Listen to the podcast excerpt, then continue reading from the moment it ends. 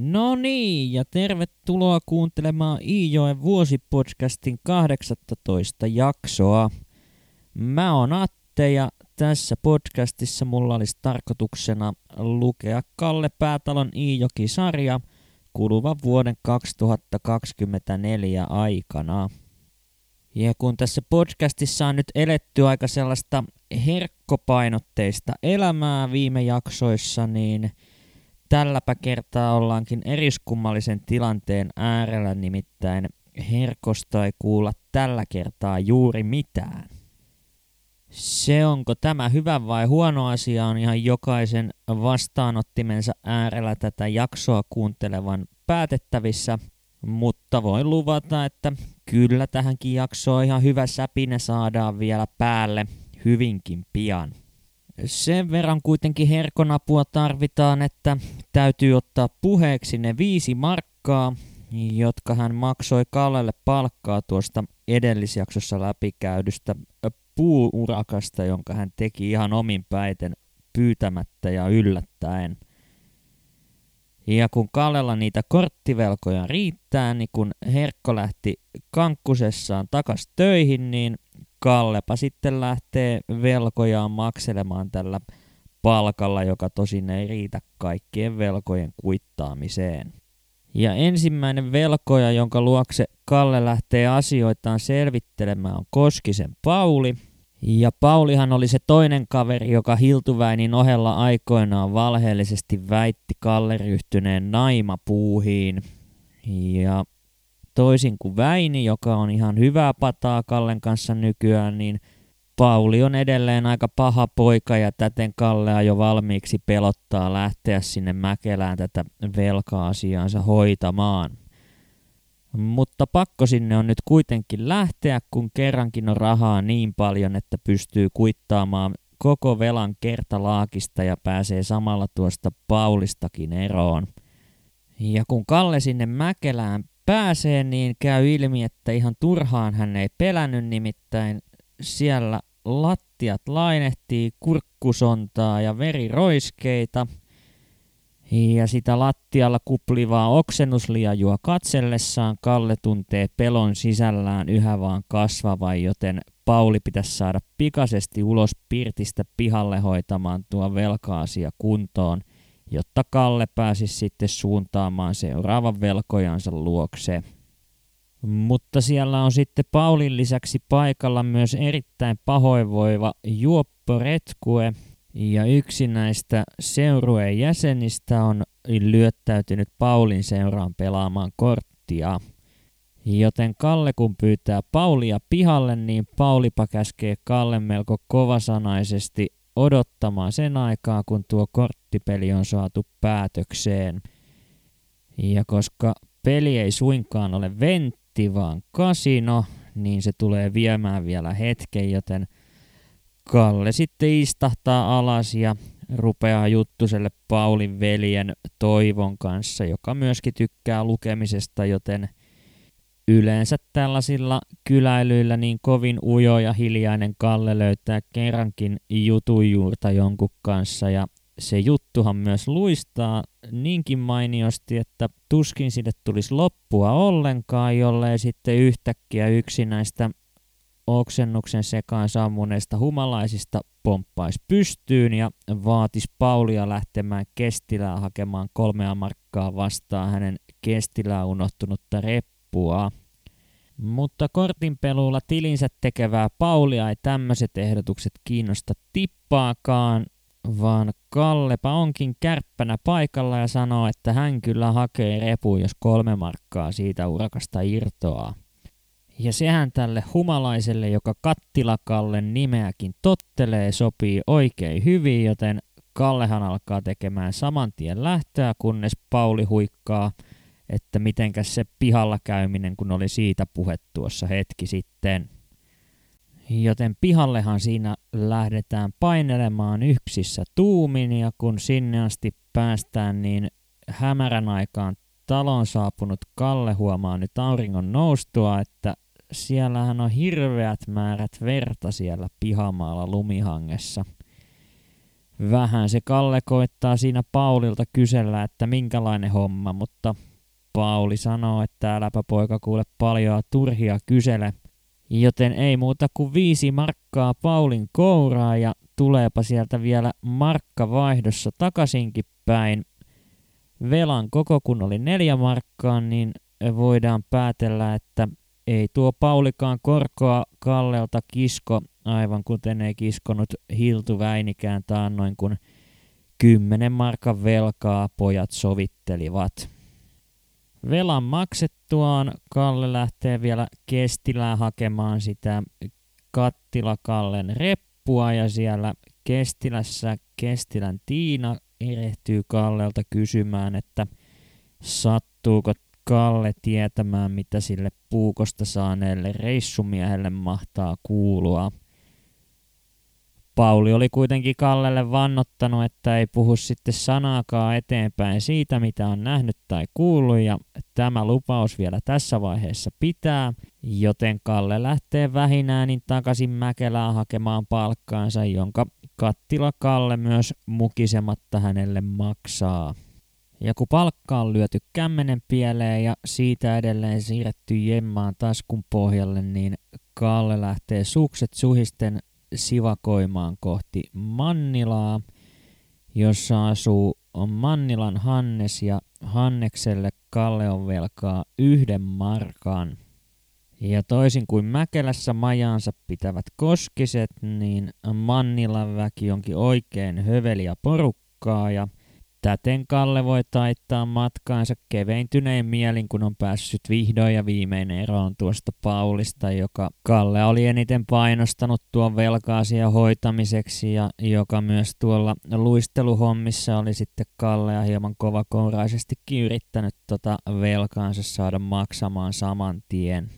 Ja kun tiensä Kalle tonne Mannilaan asti löytää, niin siellähän häntä aletaan heti kestitsemään oikein runsaanlaisesti, eikä mistään velanmaksusta ole tietoakaan, vaan pannukakut ja muut herkut lyödään naaman eteen ja niitä siinä Kalle aikansa myöskin nautiskelee, kunnes Hannes sitten ehdottaa mäenlaskuhommiin lähtöä yhdessä Mannilassa myöskin kyläilemässä olevien Lamminiemen Kalle ja Kankaan Jamman kanssa.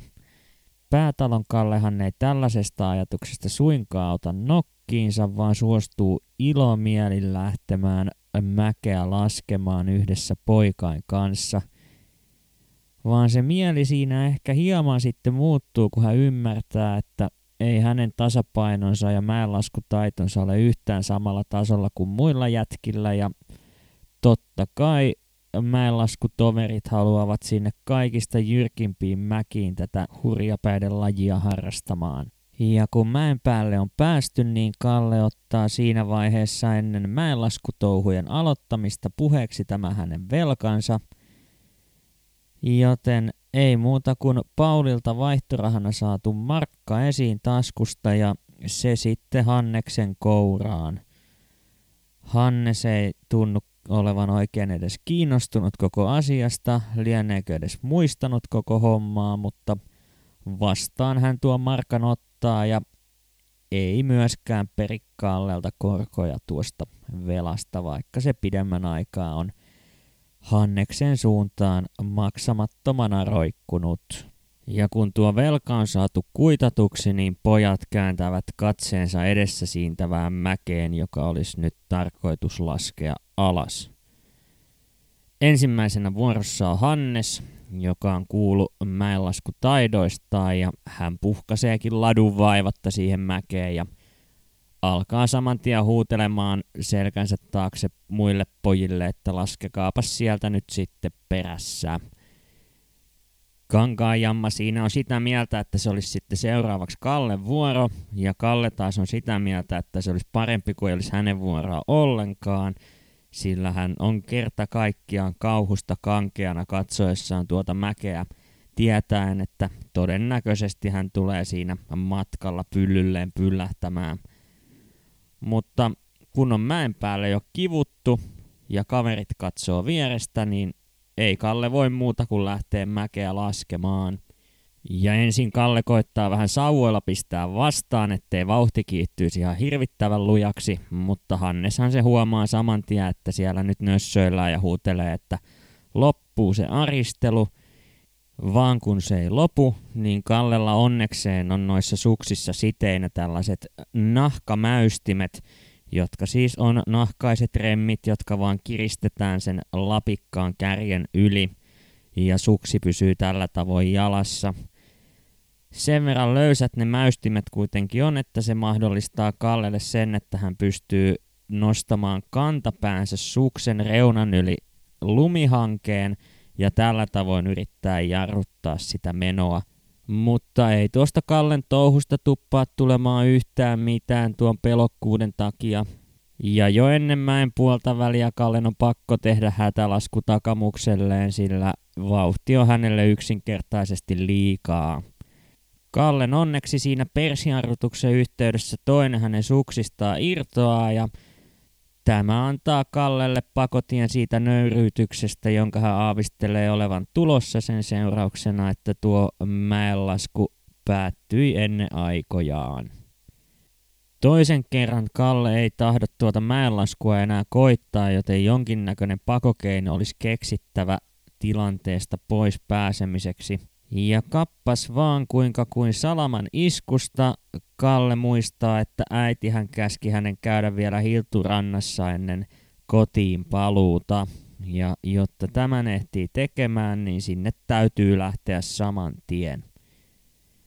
Selitys menee läpi, ja vaikka äiti ei todellisuudessa mitään käskenytkään, niin Kallella kuitenkin on asiaa sinne Hilturantaan, sillä tuo 40 markan velka, jonka Kalle on yhä auki Hiltu Väinille, polttelee siellä nuoren venttimestarin mielessä. Joten Kalle tosiaan suuntaa sinne Hilturantaan keskustelemaan Väinin kanssa tästä velka-asiasta ja vähän muustakin. Ja kun Kalle sinne Hilturantaan asti pääsee, niin hän löytää Hiltuväinin kotitöiden ääreltä – Väini seisoo siellä tunkion päällä, havukirves kädessään ja hakkaa siellä havuja. Ja jos tämä havujen hakku ei ole tuttua puuhaa, niin kyseessä on siis homma, jossa havuja hakataan sellaiseksi silpuksi, jota käytetään lannoitteen jatkeena. Ja hakatut havut Väini potkii ympäri sitä tunkiota ja tarkoituksena ilmeisesti on, että tulevana kesänä sitten tunkiosta kaivetaan orgaanista lannoitemateriaalia talon pelloille. Havujen hakkaaminen loppuu kuitenkin kuin seinään, kun Väini ja Kalle saavat suunsa auki ja alkavat raatailemaan päivän vaiheista. Kalle totta kai kertaa siinä mäenlaskun tapahtumat ja tämän jälkeen puhe kääntyykin Kallen uuteen puukkoon – jota Väini ei ole vielä aikaisemmin nähnyt. Tästä Kalle mieleen juolahtaakin ajatus, että mitäpä jos hän kuittaisi tuon 40 markan korttivelantolla uudella puukollaan. Ja hetken asiaa mietittyään Väini suostuukin tähän järjestelyyn, joten näillä puheilla Kalle on jälleen velaton mies. Ja mitäpä velaton mies tekisi, jollei ehdottaisi kortinpeluuta, kun taskun pohjassa polttelee kolme markkaa. Joten kaksihenkinen korttiporukkamme suuntaakin huussiin, jonka arvelevat olevan sopiva piilopaikka muutaman korttikierroksen pelaamiselle. Ja selvennettäköön toki tässä vaiheessa, että kyseessä on semmonen useamman ja huussi, joten siellä kyllä ihan – hyvin mahtuu pelailemaan korttia yksi jos toinenkin kaveri.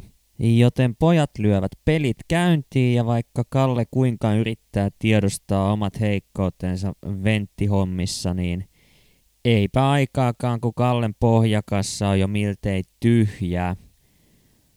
Tässä vaiheessa ennusmerkit tuntuvat ainakin lukijan pään sisällä työntävän Kallea siihen suuntaan, että – Kohta taitaa jälleen Väinin vekselitoimistolla käydä aikamoinen kuhina, kun Kalle saapuu sinne hattukourassa lainaa ruinaamaan. Mutta viime hetkellä pelastava enkeli ilmestyy kuin taivaasta annettuna sinne huussille, ja hän on tietysti Väinin isä Hiltu Iikka, joka on syvästi hengellinen ihminen eikä hän talossaan katso tuollaista kortinpelun syntiä hetkeäkään.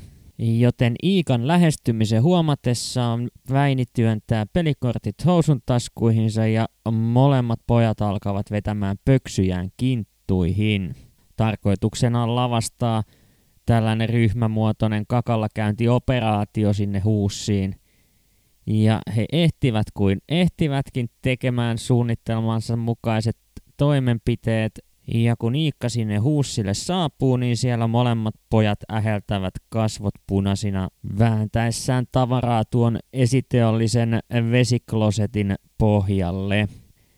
Ja kun päätalolla on tapana värittää ajoittain tätä tarinaansa näillä ulostamisjutuilla, niin en nyt tähän väliin voi olla kertomatta tätä tarinan kannalta täysin merkityksetöntä yksityiskohtaa tuolta kirjan sivuilta, nimittäin tuo Iikka saapuu tuonne huussiistunnolle sellaisen vehkeen kanssa, joka tunnetaan nimellä ryykipuikko.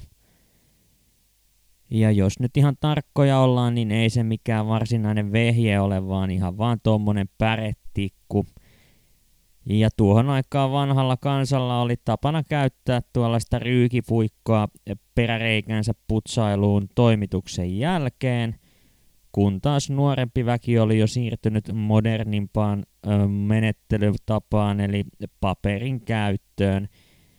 Toki tämäkin paperi oli sanomalehteä tai jotain muuta vastaavaa paperitavaraa, mitä kotitalouksiin sitten kertyi eri reittejä pitkin. Sen päätalo jättää lukijoiden itsensä pääteltäväksi, että miten tätä intiimihygienian alan innovaatiota tarkalleen ottaen käytetään, mutta jos siihen kerran on sankoin joukoin tuohon aikaan vanhempi väki luottanut, niin ei kai se ryykipuikko mikään ihan turha kapistus ole voinut olla. Saatuaan omalta osaltaan tuon kakkalavastuksen hoidettua, Kalle ilmoittaa lähtevänsä kotia kohti ja kun hän kotiin asti pääsee, niin hän, hän tajuaa, että puukon katoaminen pitäisi selittää jollain ja Kalle sitten päätyy kertomaan Riitulle itkuisena tarinan mäenlaskusta, jossa hän oli kaatuillut ja siinä sitten – Puuhastelun tuoksinnassa puukko oli jossain vaiheessa päässyt putoamaan lumihankeen eikä sitä löytynyt mistään. Riituhan toki tämän tarinan uskoo, mutta ongelmaksi meinaa koitua se, että hän kysyy Kallelta sitä mäenlaskupaikkaa, jotta Kalle voisi kesällä Herkon kanssa mennä etsimään puukkoa.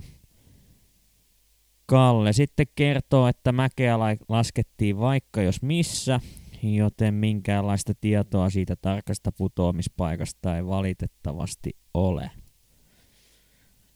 Tämä tämänpäiväinen jakso päättyykin sitten todella surullisiin tunnelmiin, nimittäin Riitu on eräänä iltana istumassa ystäviensä kanssa iltaa Kallioniemessä, kun kootiukko yhtäkkiä pamahtaa piirtää kotiin ja kertoo muorinsa saaneen navetassa laakin.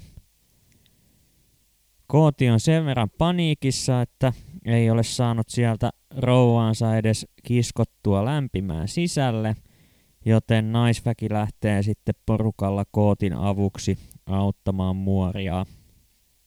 Sen verran tujusta laakista on kuitenkin kyse, että Muori ei siitä enää tokene, vaan kolme päivää myöhemmin kuolee tuon sairauskohtauksen jälkeen. Ja kun ruumista tullaan muutama päivää myöhemmin hakemaan haudattavaksi kootin muun perheen toimesta, niin päätalojen perhe herkkoa lukuun ottamatta suuntaa vielä sinne Lahtelaan hautajaiskahveille, joiden yhteydessä käy sitten ilmi, että Kooti lähtee tytärtensä kanssa muualle asumaan, sillä hän ei yksin tuolla Lahtelassa pärjäisi.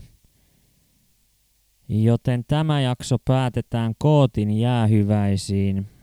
Katkelma löytyy Tammetun viran sivulta 282 ja 283. Kiitos kun jaksoit kuunnella tänne asti ja kiitos kun jaksat vielä kuunnella tuon katkelmankin, jonka kohta luen. Joten palataan sitten taas huomenna asiaan. Moikka! Kootiukko meni käymään vielä huoneessa, kun sisarukset jo hyvästelivät kartanolle jäävää peijaisväkeä. Erikoisesti he kiittelivät äitiä hyvästä naapurisovusta ja kaikesta avusta äitivainajansa sairauden aikana. Tästä tulivat mieleeni isän sanat, että Kootin tyttärillä on enempi käytöstapuja kuin yleensä mehtäperäläisillä. Itse Konrad palasi sisältä täysissä pukemissa, pitkämartiset koirannahkakintaat kainalossa. Hänellä oli lukko kädessään. Sillä ovea sulkiessaan hän sanoi, Saapa nähdä, vieläkö minun hyppyset tätä lukkoa aukasee. Elkähän nyt kontraati. Kuha kevät tulloo ja alkaa hauin kutu, tuutta kalan pyyntiin. Meillä saattaa vapaasti käydä syömässä ja yöpyäkin just täällä. Äidin puhe sortui. Panin merkille, että vaikka äiti oli joulunpyhien jälkeen naapuri isäntään reilusti sinutellut, ei hän tehnyt sitä tällä kertaa. Kooti käveli äidin eteen vanhan miehen askelilla, jotka olivat mielestäni muutaman päivän aikana selvästi lyhentyneet. Naapurin isäntä ojensi äidille kämmeneensä vesikieheet silmissään. No niin, Riitu, hyvästi, ja, ja jos on jollain mielesi pahoittanut, en ole tehnyt semmoista tarkoituksella. Kiittelen eritoinen näistä hyväin naapurisoppuivuosista. Näkemiin ja, ja samat sanat kontraatille. Kyllä meidän asuminen nyt muuttuu tyhjäksi ja Kooti hyvästeli myös minut ja Martan kädestä. Muistan yhä vanhan miehen turpean pehmeät sormet ja sen, että vedet pyörivät väkisin silmistäni. Manne oli seisonut selkäkeikkona kootia katsellen. Vanhus otti velimiestäni kainaloista ja kun nosti hänet käsimutkansa päälle istumaan, sanoi, nyt ne on meillä Mannen kanssa pelattu toorironttoot loppuu. Manne kaapaisi käsivartensa miehen kaulaan, jonka kanssa oli siihen asti se elämänsä aikana lähes joka päivä jylläytynyt – kun velimies puristi kootiukkoa kaulasta, karkasi tältä nyyhkäisy. Hän painoi vähäksi aikaa lempipoikansa rintaansa vasten, ennen kuin laski tämän kartanon reikäiseksi polkeutuneelle lumelle. Tulehan isä tänne, meidän keskeen, kehoitti Hilma. Kooti meni, ja kun peitot oli soviteltu päälle, nykäisi edelle lähtevä ruumishevonen reen liikkeelle.